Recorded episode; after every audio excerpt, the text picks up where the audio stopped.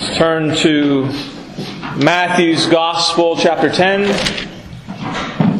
Matthew's Gospel, chapter 10. And here we're reading verses 29 through 33.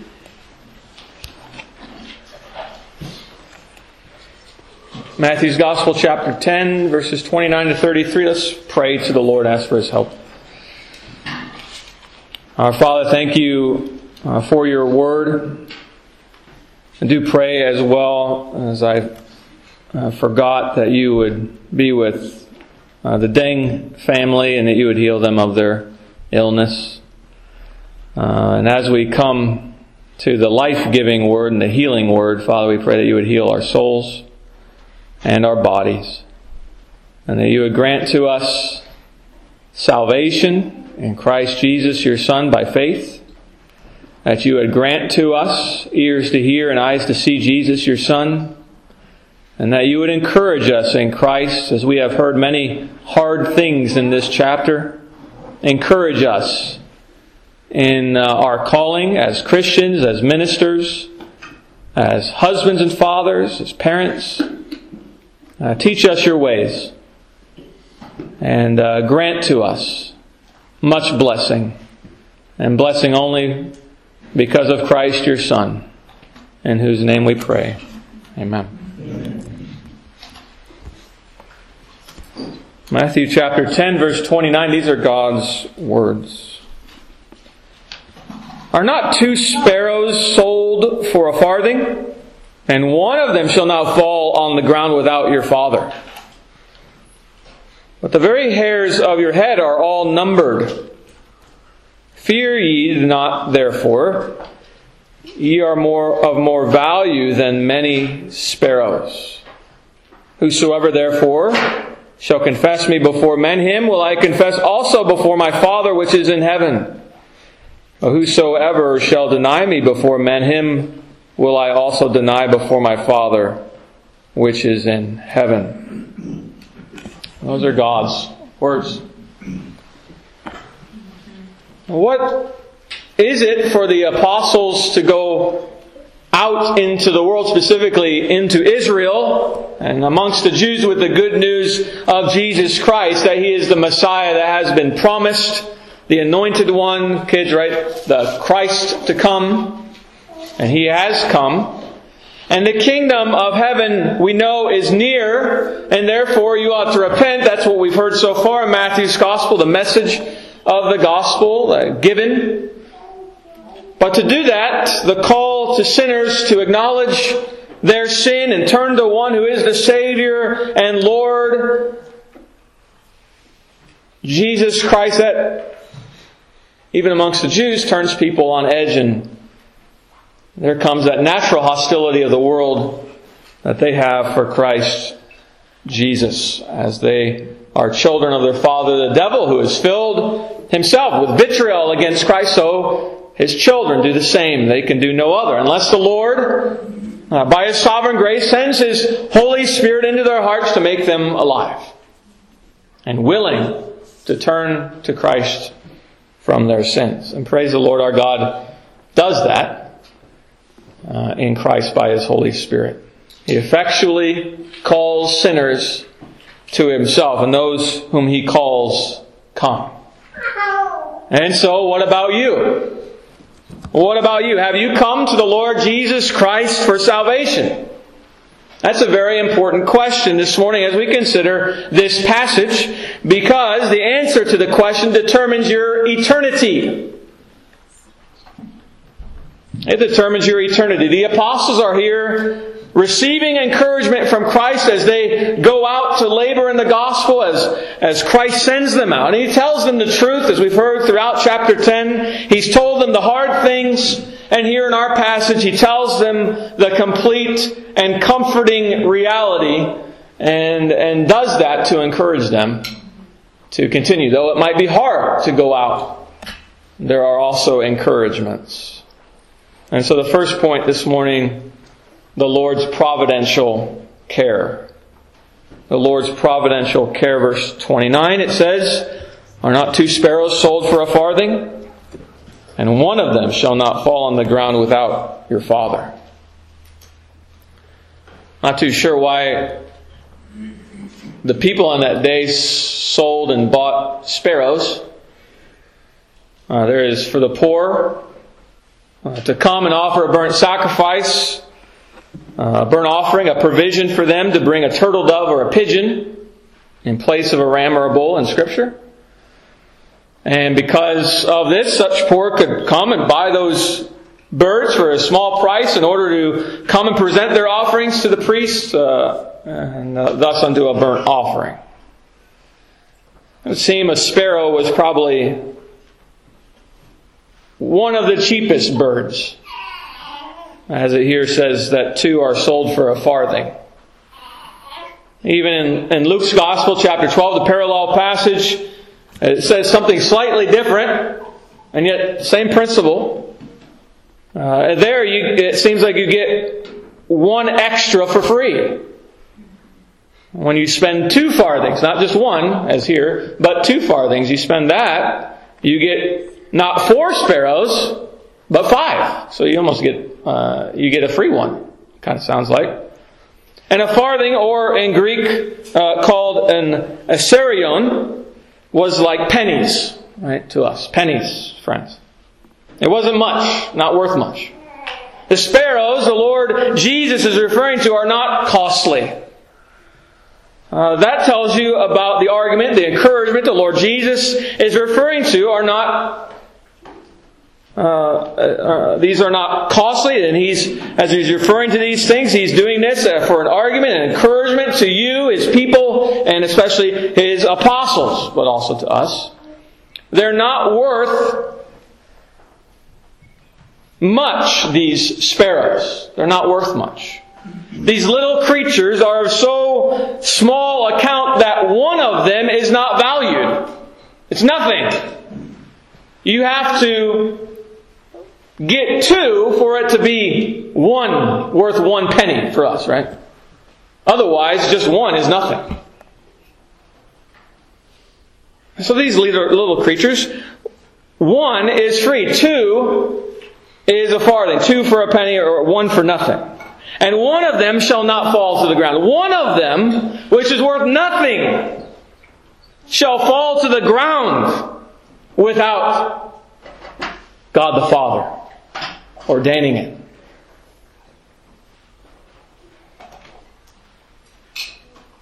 One that has no value of themselves. And yet God the Father cares for them. Luke 12 says, Are not five sparrows sold for two farthings, and not one of them is forgotten before God? They're not forgotten. So here in our passage, not one falls to the ground without the Father, and in Luke's Gospel, not one of them is forgotten. The Lord always knows where each of His sparrows are that are worth nothing by themselves. So God does not forget them. He's omniscient. Kids, what does omniscient mean? It means all knowing. God is all knowing. He knows all things. He knows the sparrow. Even the sparrow. The bird that's worth nothing. He doesn't forget them. But not only does he not forget them, even one of them, we could say, a virtually worthless sparrow, one passage, uh, not not one of these sparrows in our passage will fall on the ground without our Father. That is, that they will not fall and die on the ground without it being in the providence and plan of God. They will not come to the ground for seeds to eat, for food, without the Father's sovereign providence putting that seed there for them nor will they come down unless He's ordained it. What are God's works of providence, kids? Levi? Levi? Boaz? What are God's works of providence? God's work, I'll say it, I'll say it. God's works of providence are his most holy, wise, and powerful, preserving and governing all his creatures and all their actions. All his creatures and all their actions. Every single thing that happens, even for the worthless sparrow, the Lord preserves and he governs them. He provides and he cares for them. The seeds on the ground that the sparrow flies down to the ground to eat, they were laid there by the God of providence for that very purpose, that they would fly down according to his providence and eat that seed. Matthew 6 says, Behold, the fowls, the birds of the air, for they sow not, neither do they reap, nor gather in the barns, and yet your heavenly Father feedeth them. Psalm 84, the Lord provides shelter, a home for the sparrow.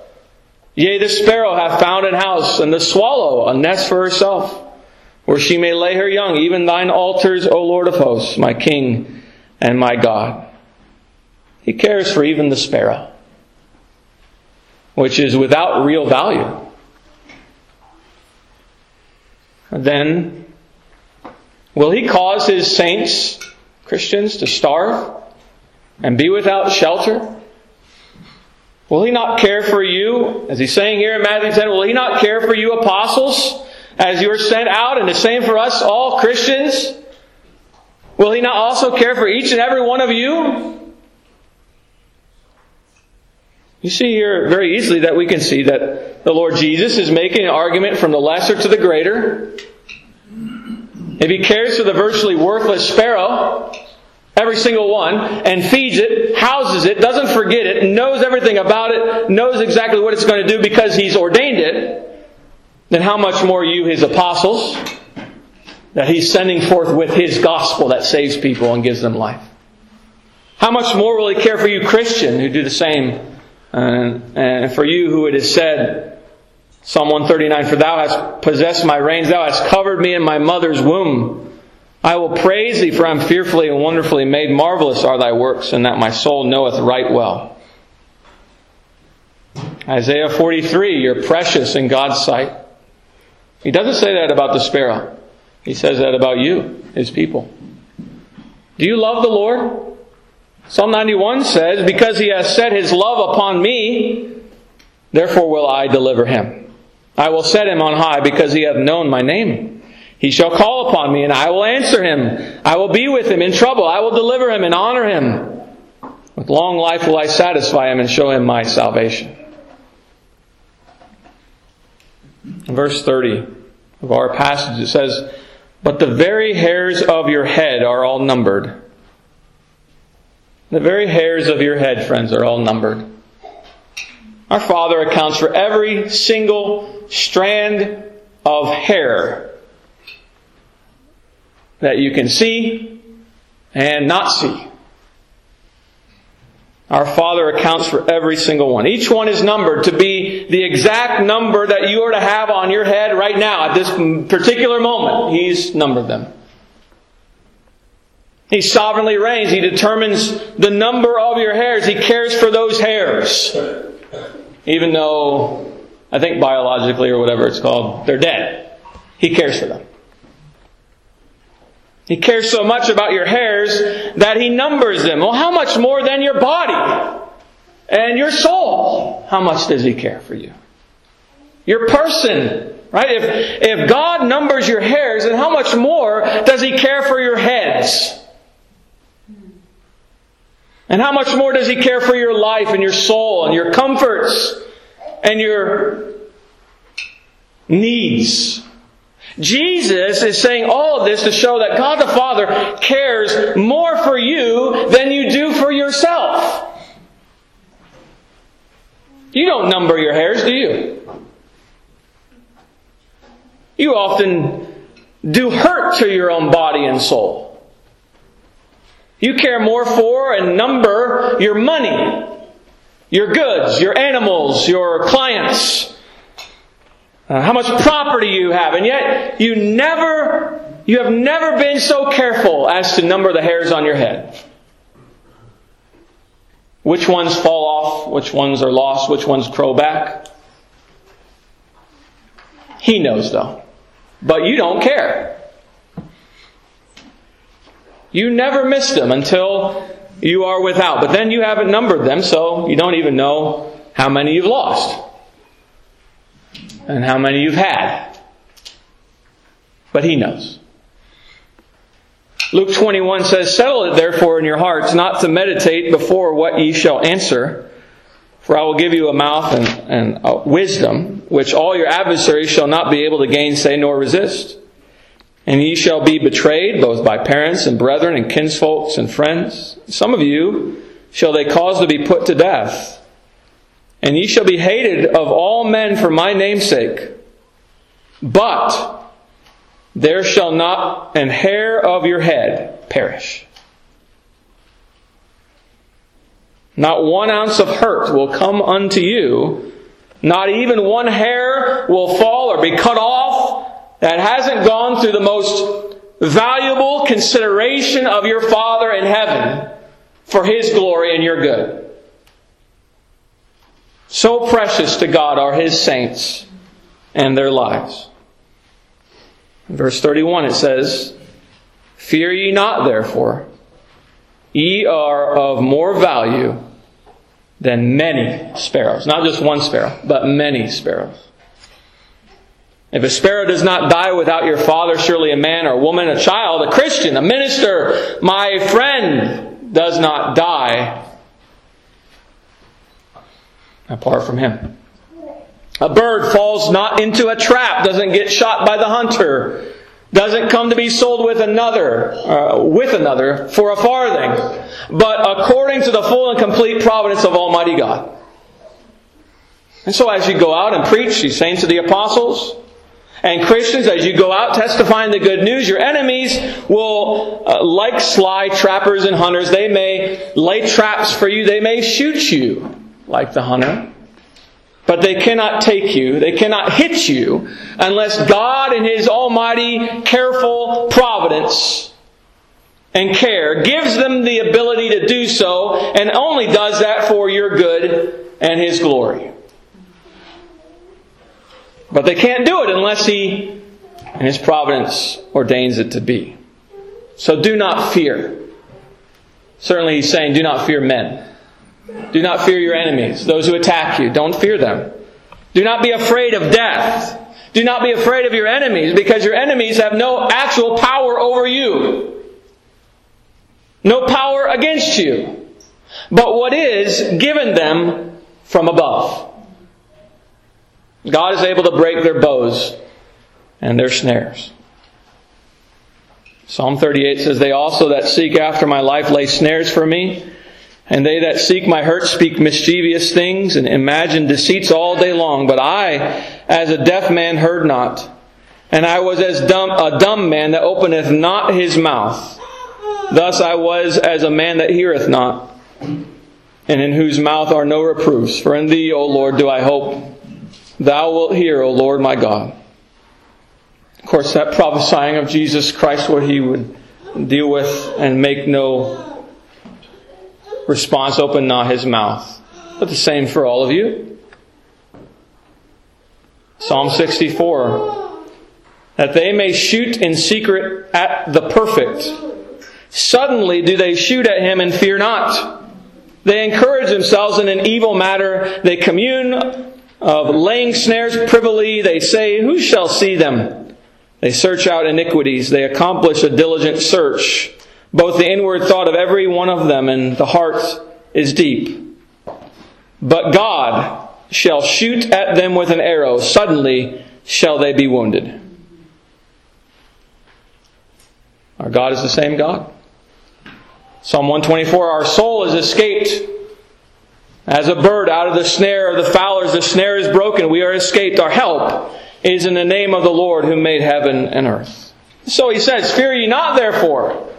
Friends, there is enough in the doctrine of God's providence to silence all of your fears. And Christians, you're the covenant people of God. Ye are of more value than many sparrows. All men are so, for they're made in the image of God. And all the other creatures out there were made for man and put under his feet. Right, Psalm 8. Well, how much more the disciples of Christ, the apostles, Christians uh, who are in union with Jesus Christ? Think of Leviticus 14. It says, uh, the word used there is uh, for birds is the same used uh, for sparrows in the Old Testament. It says, If the plague of leprosy be healed in the leper, then shall the priest command to take for him, that is, to be cleansed, two birds. That's the word that's the same as sparrows in the Old Testament. Uh, take the two birds, Cleanse two birds, alive and clean, in cedar wood and scarlet and hyssop, and the priest shall command that one of the birds be killed in an earthen vessel over running water. As for the living bird, he shall take it, and the cedar wood and the scarlet and the hyssop, and shall dip them, and the living bird, and the blood of the bird that was killed over the running water, and he shall sprinkle upon them that is to be cleansed from leprosy seven times, and shall pronounce him clean, and shall let the living bird loose into the open field. In that passage, um, the priest, we would say, has a choice. Which bird lives and which bird dies. He probably doesn't think about the, which bird it is. He grabs one of the birds that maybe doesn't try to get away from him. But the Lord is saying that one that dies, the one that dies by that priest, the one that falls to the ground, without, doesn't do so without me determining it to be so. And bringing it about in His providence. And not for the sake of the one who's unclean with leprosy. To show forth that cleansing of uncleanness and sin is by the sprinkling of blood that cleanses. It's by the sprinkling of the blood of Christ. That's the picture there in Leviticus. Uh, the sprinkling of the blood of Christ that we are cleansed of all of our sins. You know, Jesus never died on the cross bearing the sins of any sparrow or bird. And yet the Lord cares for the sparrow how much more of you for whom Christ died and shed his blood, receiving the full condemnation of what your sins deserve there on the cross? How much more? He who did not spare his son but delivered him over for us all. How much more does he care for you if he did that? And to even doubt his care for you, Christian, is to doubt the very sacrifice of his son for you. And so he comes here and he says, Fear ye not, therefore. Ye are of more value than many sparrows. In fact, you're the most precious thing in the sight of the Savior and Lord Jesus Christ, His most precious bride. He chose you as His most prized possession. 1 John 3 Behold, what manner of love the Father hath bestowed upon us that we should be called the sons of God. And so the Lord's providential care is a great encouragement when we bear witness for Christ and the good news of the gospel, even in the face of great danger. Secondly, second encouragement, the Lord's heavenly promise. The Lord's heavenly promise. Verse 32, it says, Whosoever therefore shall confess me before men, him will I confess also before my Father which is in heaven. But whosoever shall deny me before men, him will I also deny before my Father which is in heaven. And the language of whosoever is uh, familiar probably to us. It is exhaustive. It's not just for the apostles, but for all. Whosoever. There is a, shortly a day of triumph for all the saints of God. And saints, Christians, are those who confess Christ before men. He says here, Whosoever shall own Christ as theirs, confessing Him before men, even in the day of trial and suffering and persecution, He promises on the last day, Jesus, He will own us before His Father. He will confess you before His Father. But those who deny Christ before men shall be forever disowned, if we could use that language, and rejected by Christ even before his Father who's in heaven. Confessing Christ before men, we heard last week, is a Christian duty. And if we are faithful in that duty, Jesus promises here, it will be to your unspeakable honor and happiness and joy to confess Christ before Him now. It is our duty. Not only to believe in Christ, to profess faith in Christ, that is a duty, it's an obligation to each one of you. And a few of you struggle with this because you will not come and profess Christ before men, even profess faith uh, before the church. But you have faith. At least seemingly. What keeps you from this, even though you have faith? Remember, Romans 10 says, The word is nigh thee, even in thy mouth and in thy heart. That is the word of faith which we preach, that thou shalt confess with thy mouth the Lord Jesus, and shalt believe in thine heart that God hath raised him from the dead, thou shalt be saved. Well, come then and confess and profess with thy mouth before men that Christ died for you, rose for you, rules for you. What prevents you? Fear? Does fear prevent you? He says, Fear ye not, therefore. Come and confess him. Do not be ashamed to be named with Jesus Christ. And that's a warning to even children. A warning to you that not to be ashamed to be named with Christ. Because the promise here is also, verse 33, a warning. You have a duty to believe on Christ, turning from your sins, and confess Him before the church professing publicly your faith, but also all Christians have the duty to confess Him, Jesus Christ, before men of the world. For men, women, and children of the world. Not just in the church, but outside in the world. To confess even before our enemies, those enemies of Christ in the world. And to confess Him unto suffering, where you're called to do it, then confess Him as well serving Christ. We must never be ashamed of our relation with our Savior and Lord Jesus Christ, our attending uh, upon Him, even in serving and worshiping Him. We cannot be ashamed of doing so. Our attending upon Him, our expectations from Him and His promises, the sincerity of our faith in Him is evidence. In other words, it is proved the sincerity of our faith, our expectations in our, our hope in His promises, they're all confirmed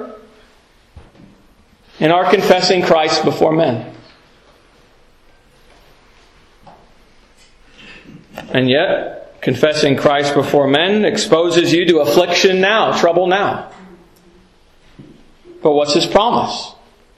If you confess me in this present time on earth before men, the great heavenly promise is that I, Jesus, will confess you before my Father in heaven. I will confess you before my Father. When the Lord Jesus prays in John 17 to his Father, if you're confessing Christ before men, then Jesus was praying for you at that time and is still praying for you now. He will come at the judgment where you stand at the judgment seat and Christ judges you, and He will at that time confess you before the Father that you be received based on His righteousness alone. And on the earth, you may be a poor, worthless worm of a sinner. And Christ will say of you at the time of the judgment, This one is mine.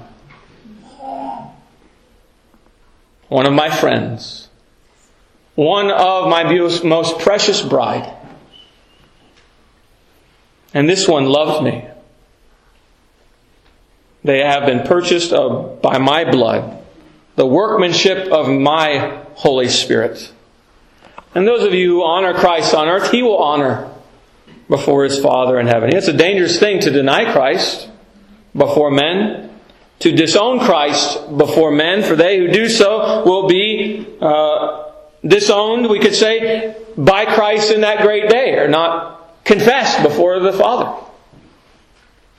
And so you today who have not professed faith before the church, There is before you two options confessing Him before men and not, which is denying Him before men. If you don't confess Him before men, you're denying Him. That's what He says. There is a heavenly reward in confessing Him before men. There is an eternal deadly, uh, deathly punishments for those not confessing Him before men. So come and confess Him. Come and profess faith in Him. Come to Christ by faith and receive salvation. And the great promise here is eternal life in Him, that He will confess you before His Father. And so then, being justified in the sight of God, come confessing His name to the world and in the world. But there's going to be trouble here. If you confess Him here, but not in glory. Not in eternity. There is only everlasting blessing in having Christ confess you before His Father. But here, trouble. When you confess Christ before this world, they may laugh at you. Better to be laughed out here than to be laughed out of heaven. Right? They may mock you here, but to be mocked here is better than to fear men and be mocked out of heaven. They may persecute you and afflict you uh, to, to hurt you, but better to be persecuted and afflicted here than to be persecuted and afflicted out of heaven. Think of the parable of the sower again. But he that received the seed into stony places is the same as he that heareth the word and anon with joy receiveth it. Yet, yet hath he not root in himself, but dureth for a while. For when tribulation or persecution ariseth, because of the word, by and by he's offended and he ends up denying Christ. He no longer confesses him. And it's that one who was persecuted and afflicted out of heaven. They're offended. They denied Christ. And so turn to the great day, the great and dreadful day. That's the encouragement here. Turn in your mind and your heart to that great and dreadful day of the Lord's judgment powerful and infinite judgments on that last day. And fear not man now. But show forth our love for Jesus Christ, our Lord and Savior, and show forth that love and desire in confessing Him before the world. That all the world might love Him too. But some of you might think, well, what about Peter? He denied Christ.